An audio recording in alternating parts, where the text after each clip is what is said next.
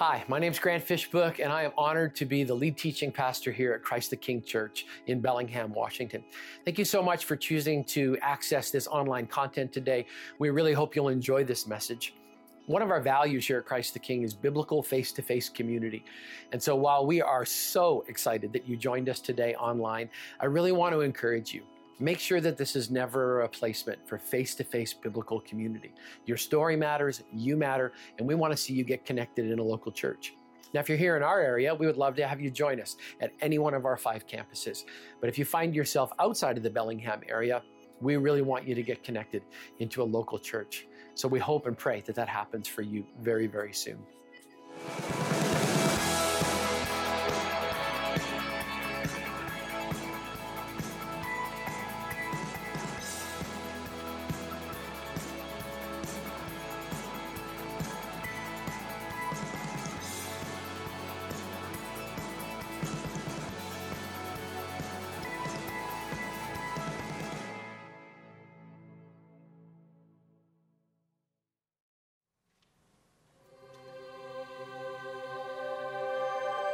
All the life we see,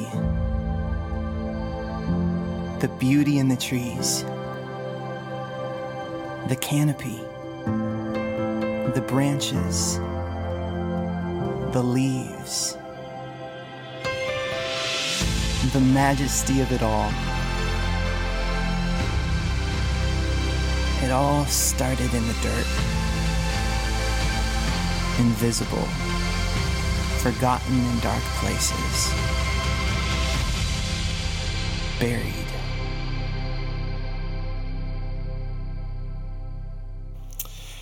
Before we get started this morning, uh, we are taking another trip to Israel in uh, May of 2020. And if you'd like to join us for that, we will have an opportunity on May the 5th uh, of this year, one year ahead of time, to do an informational trip. If you've ever dreamed of walking where Jesus walked, experiencing some of the places firsthand that we're going to talk about even this morning, I would invite you to start thinking about that. Uh, if tradition holds, uh, we will fill up that trip in about 24 hours. And so if you'd like to be on the front end of that, I'd just encourage you to be thinking about that. My favorite preacher ever was and is Dr. E.V. Hill.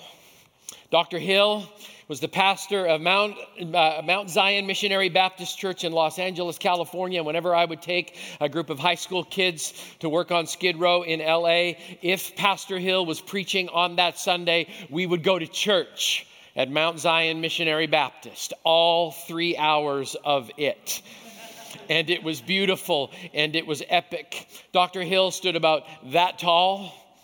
But what he lacked in height, he made up in volume and intensity. He would exfoliate you for free every single time you showed up for church. I remember Dr. Hill preaching on First Corinthians, the passage we have been looking at. And I remember his introduction, even though it happened some 28 years ago. He would start church exactly the same way. He would say, I know you brought your Bible, so take it out and we will be looking at the book of First Corinthians, the letter from the Apostle Paul to the church of Corinth from the 15th chapter and the third verse, the holy word of God from my mouth to your ears. I mean, even the intro wanted, you just wanted to say amen to every single thing that he said. You should Google Dr. E.V. Hill. You're welcome. All right, I'm just going to say that. I still remember how he broke down the first couple of verses of 1 Corinthians chapter 15. I wanted to be like Dr. Hill when I grew up. I wanted to preach like him, I wanted to act like him, I wanted to lead like him. But I remember how he unpacked 1 Corinthians 15. He said this for what I received. And then he said, Jesus gave it to me, a free gift, the story of Jesus that changed me, a, a free gift that changed my foul mouth from speaking filth into speaking words of life. That message, that very message, what I received, changed my heart of stone into heart of flesh. He said, I passed it on to you. He said, I now, what I have, I give away. What you have, you should give away. He said, I passed on to you as of first importance. I remember him. He, he stood back and spread his arms and said, This is the most important message of all time. This is it. Nothing more, nothing better, nothing more supreme, nothing, nothing, absolutely nothing is better than this fact that Christ died for our sin according to the scripture. And the whole place just said, Amen. And then he slowed down and said that he was buried. He said it like seven times. He was buried. He was buried. He was buried. And then I felt like he looked at me in the fourth row, stared through the back of my skull into my soul, and then he unleashed it on us. He said, Jesus was buried. The problem with most of you people is you're not dead.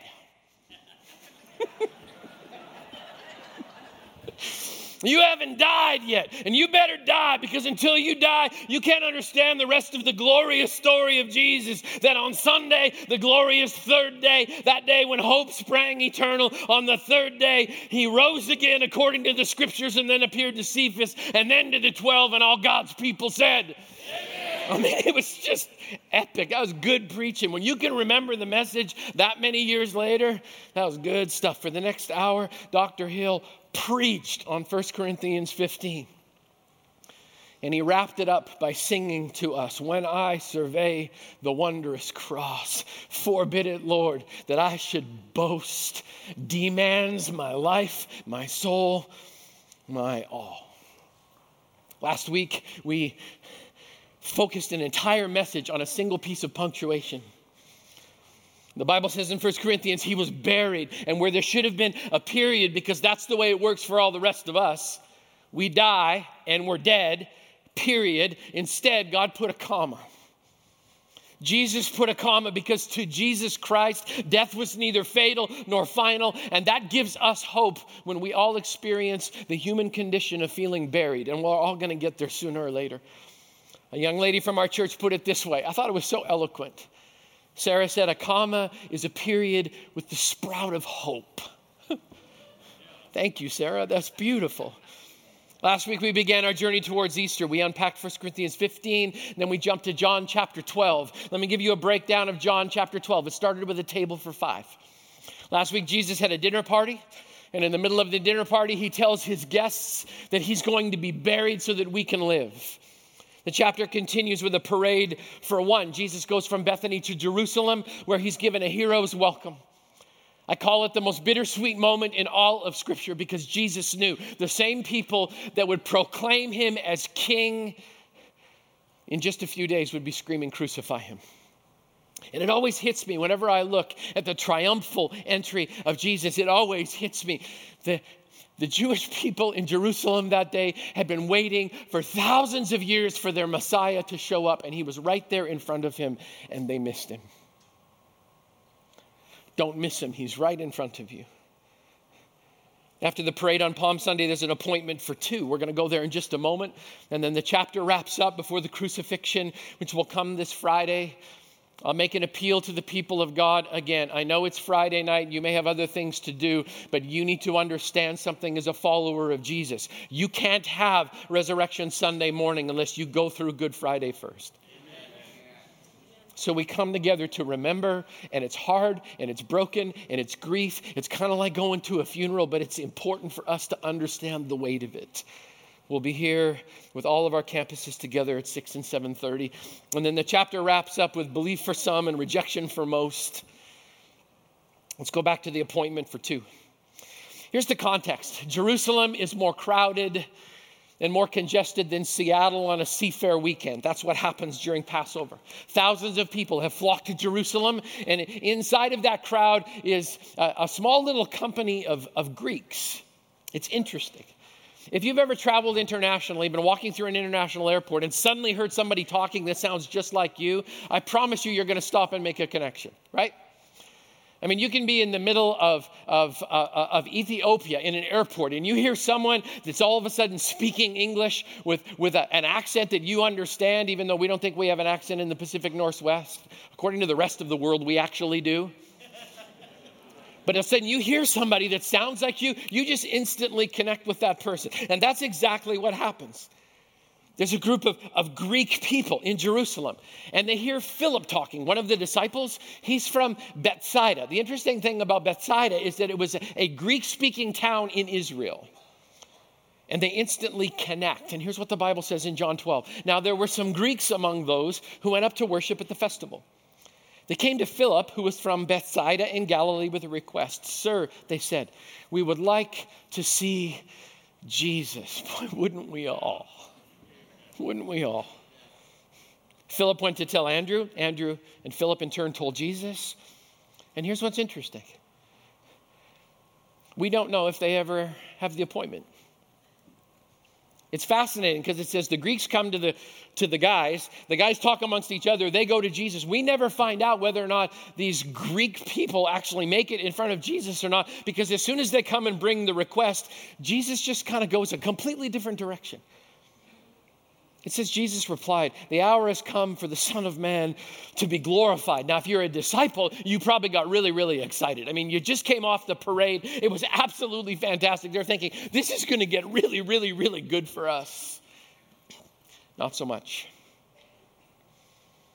Jesus doesn't see them. He doesn't see the request. In fact, he's looking forward to what is coming towards him. He sees the cross, he sees his mission, he sees the pain, he understands what's coming. So he's distracted, he's on a mission to be buried. And instead of saying, okay, bring the guys in, he just goes off on a little bit of a, an interesting rant. He says, Very truly, I tell you, unless a kernel of wheat falls to the ground and dies, it remains only a single seed. But if it dies, it produces many seeds. I had my assistant Diane do a bunch of research on this, and then I started making some phone calls. I actually ended up talking to a PhD in plant physiology. I didn't even know there was such a thing. I called him and I said, Can you explain the process to me about a seed dying? And he got very excited. apparently, that's a really big deal. And apparently, not many people call you up and ask you that when you're a plant physiologist. This is what he said. He goes, Oh my goodness. He goes, In every seed, there's a cell of diatron that's filled with chlorophyll. We call it the soul. I love that. So he goes, there's a cabbage soul and a cucumber soul and a radish soul, and they're all wrapped up inside of this little diatron filled with chlorophyll. He goes, that diatron embryo contains both a root that goes down into the soil and a shoot that goes up into the sky. And this is where he got really, really excited. He said this, and I quote, This is the miraculous part. Every embryo has an on off switch. When you bury the seed at 40 degrees for 40 days, the switch goes off and new life happens. So if the temperature is less than 20 degrees, the seed stays dead. It's completely dormant. It's just there. He goes, if it gets warmer than that, the whole process happens a lot faster. But when it's buried, he goes at just the right temperature and just the right time. What you think is dead does the unthinkable. And I love these words. He goes, and an agricultural miracle takes place out of death comes life. Unless a seed falls into the ground and dies, it remains a single seed. But if it dies, it multiplies. Jesus continues Anyone who loves their life will lose it, while anyone who hates their life in this world will keep it for eternal life. Whoever serves me must follow me, and where I am, my servant also will be. My Father will honor the one who serves me. Look at verse 27. Now my soul is troubled, and what shall I say? Father, save me from this hour? No. It was for this very reason I came to this hour. Father, glorify your name. Then a voice came from heaven. I have glorified it, and we'll glorify it again. We're going to discuss a topic this morning that nobody really likes talking about. We're going to talk about death. We're going to talk about dying. In our culture, we avoid this topic at every opportunity. We avoid the reality of death even more. But Jesus keeps talking about it. In order to truly live, you have to die first. There's this whole concept of dying to self. How do you do that? How do you die so you can truly live. And Jesus begins to, to paint a picture of how we like to hold on to life. We try to, to clutch it, we try to control it, we try to manage it, we try to hold on. And, and the tighter we try to grab it, the more elusive it becomes. And then Jesus comes to us and says, This is actually how you die to yourself. This is how you die. You give your life back to me. You offer it up. You abandon it to me and for me. You surrender it. And when you do under the surface, what is buried actually comes back to life again. But how do you actually do that? The Apostle Paul is constantly on this theme, calling us to the same thing. He uses these words. He says, Put to death, therefore, in Colossians 3. Let me read the rest of it to you. Put to death, therefore, whatever belongs to your earthly nature sexual immorality, impurity, lust, evil desires, and greed, which is idolatry. Because of these, the wrath of God is coming. You used to walk in these ways in the life you once lived. But now you must also rid yourselves of all such things as these anger, rage, malice, slander, and filthy language from your lips. For how many of us does that describe our commute every single morning? Do not lie to each other. Since you've taken off your old self with its practices and have put on the new self, which is being renewed in the knowledge of the image of its creator, Paul keeps saying you're going to have to learn how to die. You got to put to death that old nature. He also says this in Romans chapter 6 therefore, do not let sin reign. Let me finish it in your mortal body so that you obey its evil desires.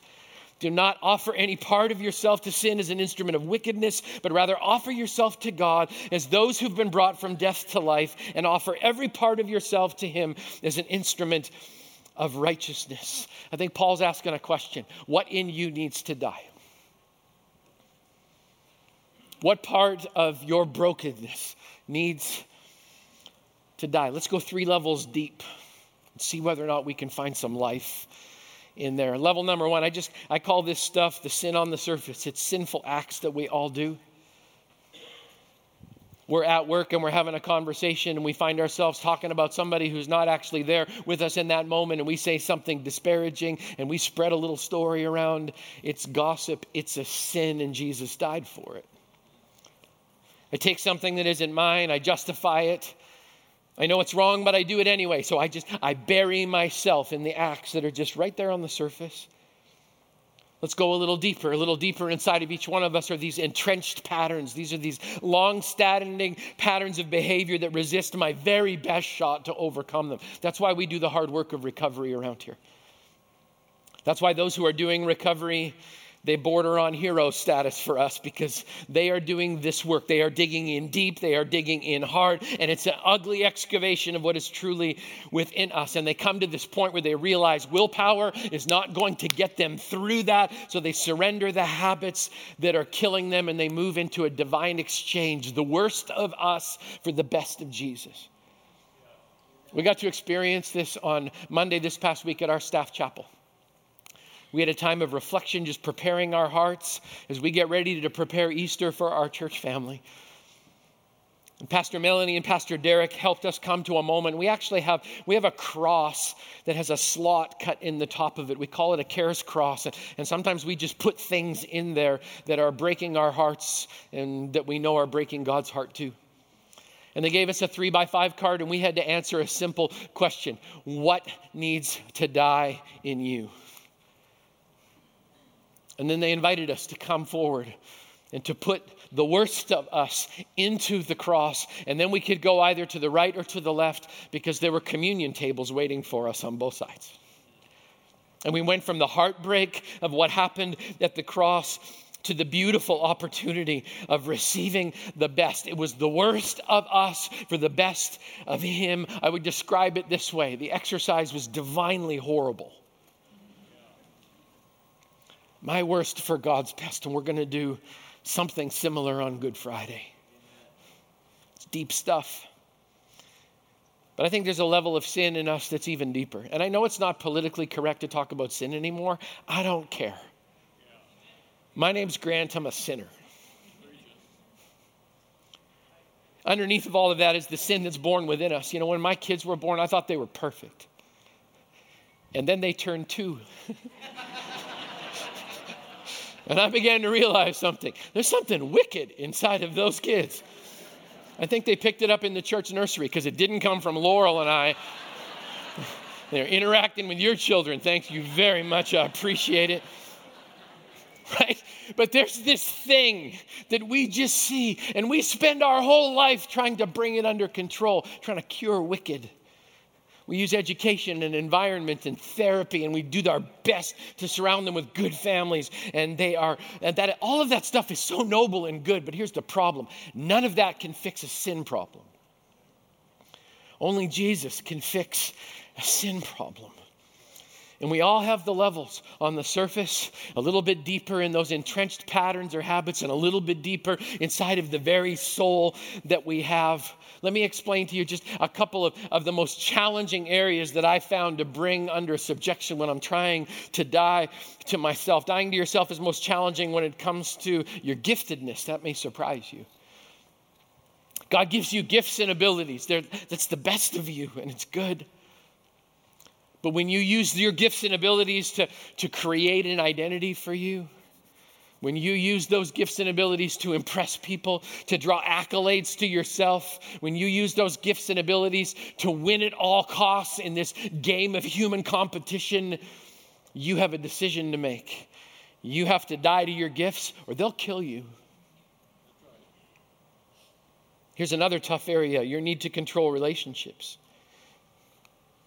I don't think I'm the only one that struggles with this. In fact, I think we all share this if we're going to be really, really honest. I think as human beings, uh, we could all fall victim to this one. It kind of goes like this in my world if you speak well of me, it's easy for me to love you.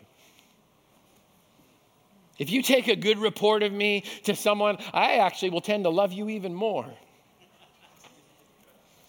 But when you get critical, or become a little too helpful, I'll be honest. I think just like you, my love can get really cold really, really fast. John Ortberg said this when I'm not dying to myself, I mostly treat other people based on how they make me feel. So we try to control. Here's the last one that's difficult call me your appetites. Every one of us in this room is a collection of appetites.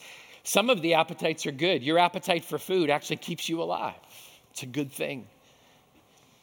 But when you feed every appetite inside of you excessively, you end up becoming a slave to it, and, and it, it kills you.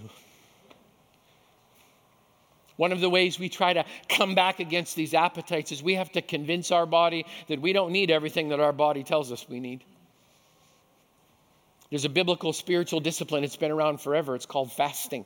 It's where you say no to your body for food so that you can spend time with Jesus praying. You make yourself intentionally weak so that he can show up strong. Now, if you just don't eat for the sake of not eating, that's just a bad diet, okay? But when you have a spiritual outcome, where you're ushering in a greater degree of God's presence in your life, there's a beautiful piece. Some of you need to tell your body no this week on purpose. No to your body can often mean yes to Jesus. That, that sounds daunting, doesn't it? Three different levels and then three difficult areas to tack these. This is difficult work. It's unbelievably daunting. You know how I know this is daunting? Because the Son of God struggled with it. Listen to him speak from what we read before. He goes, Now my soul is troubled. What shall I say? Father, save me from this hour? No, it was for this very reason I came to this hour. Father, glorify your name. Henri Nouwen once said these words Yes, Lord, I have to die. With you, through you, and in you. And thus become ready to recognize you when you appear to me in the resurrection. He goes, There's so much in me that needs to die false attachments, greed and anger, impatience and stinginess. Oh Lord, I'm self centered, concerned about myself, my career, my future, and my fame. Often I feel I use you to my own advantage. Dying to self is so hard. Why in the world would you want to do that? Let me tell you why. Because it's the only way you actually live. It's the only way to truly live. That's why Jesus was so clear. If you want to follow me, you have to die first. You have to willingly become buried in God's grace. But here's the cool thing you can't do it alone, and you don't need to do it alone. No one other than Jesus can do this in their own strength. We all need God's help. Listen to the Apostle Paul lay out a testimony about himself. He goes, What a wretched man I am. Who will rescue me from this body that is subject to death? And I'll tell you what, if there was a period at the end of that sentence, that would be really, really bad. But there's a question mark, which means it's a question, which also means there's an answer. Paul says, Thanks be to God who delivers me through Jesus Christ our Lord. And then he says, So then I myself in my mind am a slave to God's law, but in sinful in my sinful nature, a slave to the law of sin. Paul saying, I'm delivered from the grave of myself by the one who was buried, but who did buried in a completely different way than anyone else ever had before and everyone else ever will. Only Jesus can do this because he actually went first. Unless a seed, a kernel of wheat, falls in the ground and dies, it remains a single seed. But if it falls in the ground and dies, it multiplies over and over again. Jesus did it once and he's doing it again over and over again. Jesus willingly died and was buried, but that wasn't the end of the story. And I've been thinking, getting ready for Easter weekend. Please pray for me as I get ready to preach these messages. We're going to share a story with you that will break your heart and give you hope. I'm going to introduce you to a young couple via a story next weekend. Who, they have been buried deeper than anyone I've ever met before in my lifetime. And the only thing that kept them together and saved them was Jesus. It is an unbelievably impactful story. I hope you won't miss it. But as I've been preparing and thinking about this whole idea of planted versus buried, I've been thinking about this truth. It just kind of popped into my brain. And I hope that it'll do something inside of you. Because in John chapter 19, it says they took Jesus down from the cross and they put him in a tomb, which was in a garden. If you travel with me to Israel, we will take you to the garden tomb. It's a beautiful place. But I kind of thought about it this way the devil's biggest mistake was that he buried Jesus in a garden. Think about it. What did he think was going to happen? You put something dead into the ground in a garden, and what happens? An agricultural miracle. a supernatural miracle. I mean, stuff planted in a garden grows again, whether you understand it or not. It produces fruit, it produces new life. I don't think the devil thought that one through. Maybe he should have buried Jesus on a street. He put him in a garden. The devil thought it was over. He thought he won. He thinks that you're done too. He thinks that you're finished. He thinks you've given up. He thinks that you have put a period at the end of a sentence. It's not a period, it's a comma because Jesus said it was a comma. He thinks you're buried deep and you aren't coming back. He thinks you're buried in fear and greed and selfishness and the shame of your past. But the story of Easter isn't over when Jesus was buried. The story of Easter is just getting started when he comes back to life again. What if it's the same for you? What if you're planted, not buried? What if you opened your heart this year to the one who came back from the grave and beat buried once and for all? As we close, I, I, I tried to summarize all of this with one little statement. I put it in your outline this way Jesus allowed himself to be buried in our sin. That's Good Friday. So that we could be buried in grace. That's actually the process of sanctification and the beautiful moment of salvation. So that out of dying to ourselves, that's that sanctification part of us that continues to work away so that we could truly live. And in truly living, we are always planted, not buried. Whenever I went to Mount Zion to hear Dr. Hill preach, that was my favorite part. I could listen to him preach for hour upon hour upon hour, and sometimes that's exactly what he did. My second favorite moment of Mount Zion was not the preaching, it was the offering. For some of you, I just completely solidified a stereotype. Let me explain. During the offering at Mount Zion Missionary Baptist Church, they didn't bring the buckets to you, you came to the buckets. The pastor stood up across the front. They were all holding offering plates, and the music would begin to go, and rhythm would just enter into the room. And the entire congregation would stand row by row, one at a time, walk to the front, and bring their offering to the front of the building. There was none of this buckets coming to you, they came to the buckets. And on my second visit to Mount Zion Missionary Baptist, I happened to be seated right behind a precious little grandma who was about the same size as Dr. Hill. And she had the biggest hat that I have ever seen in my life on her head. It was white with feathers, tipped just perfectly at an angle. And she did church all morning long. And she inspired me. I just need. I need to find a whole new edge when it comes to worshiping Jesus. You know what I'm talking about? I mean, she was just right there. It was so beautiful. And when it came time for the offering, she pulled a white envelope out of her purse. And I followed her, and she danced from the back of the building all the way to the front. And I would try to imitate her, but it would end up on video somewhere, and it is not happening. She waved that like a surrender flag from the back all the way to the front. And when she dropped it in the offering plate, she stood around, faced the congregation, and went,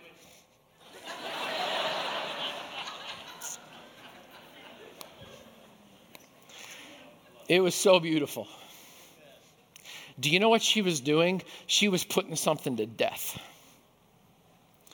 She was putting to death the lie that money can satisfy, and she was sprouting with the hope that there is joy in generosity. She sprouted right in front of me. One part going deep down into the soul of a generous God who didn't even withhold his own son. The other part of her sprouting to the sky in praise, saying, My soul magnifies the Lord. My prayer today is that we're going to sprout something new, some new hope. Can we be honest? For many of us, we're not going to invite anyone to Easter because the fear of man has us crippled. We're buried in it. We're terrified of rejection. We're terrified of what might happen if someone just says, No thanks, appreciate it. We're terrified of thinking that somehow that's attached to our soul and that God is going to be disappointed with us if we can't get our entire street to come to Easter. Can I tell you something? It's not about whether or not they come, it's about whether or not you're obedient to open the gates and open the doors. You're not responsible for their response, you're responsible to be obedient. To whom much has been given, much will be required. Freely you have received, freely give. That's not me talking, that's Bible. And I get the fear, I understand it. I know how intimidating it can be. And yet, God asks us this week to practice what we preach. Are you willing to die to the fear of man so that you can thrive in the fear, the beautiful fear of God?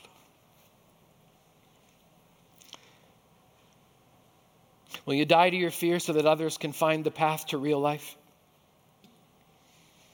In just a few moments, I'm going to pray, and instead of just releasing you today, I'm commissioning you to go to the commons and to pick up some invitations.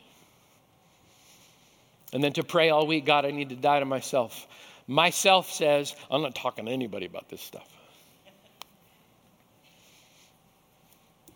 And God keeps saying, You will be my witnesses. You're a part of my vision for this community. I put you here on purpose. What you have received, freely give away. So I'd like to commission you to be courageous, to commission you to be hopeful, to commission you to be joyful, so that you can not only dance all the way to the front of church, but that you can dance all the way across the finish line of heaven. Would you stand with me as we pray this morning?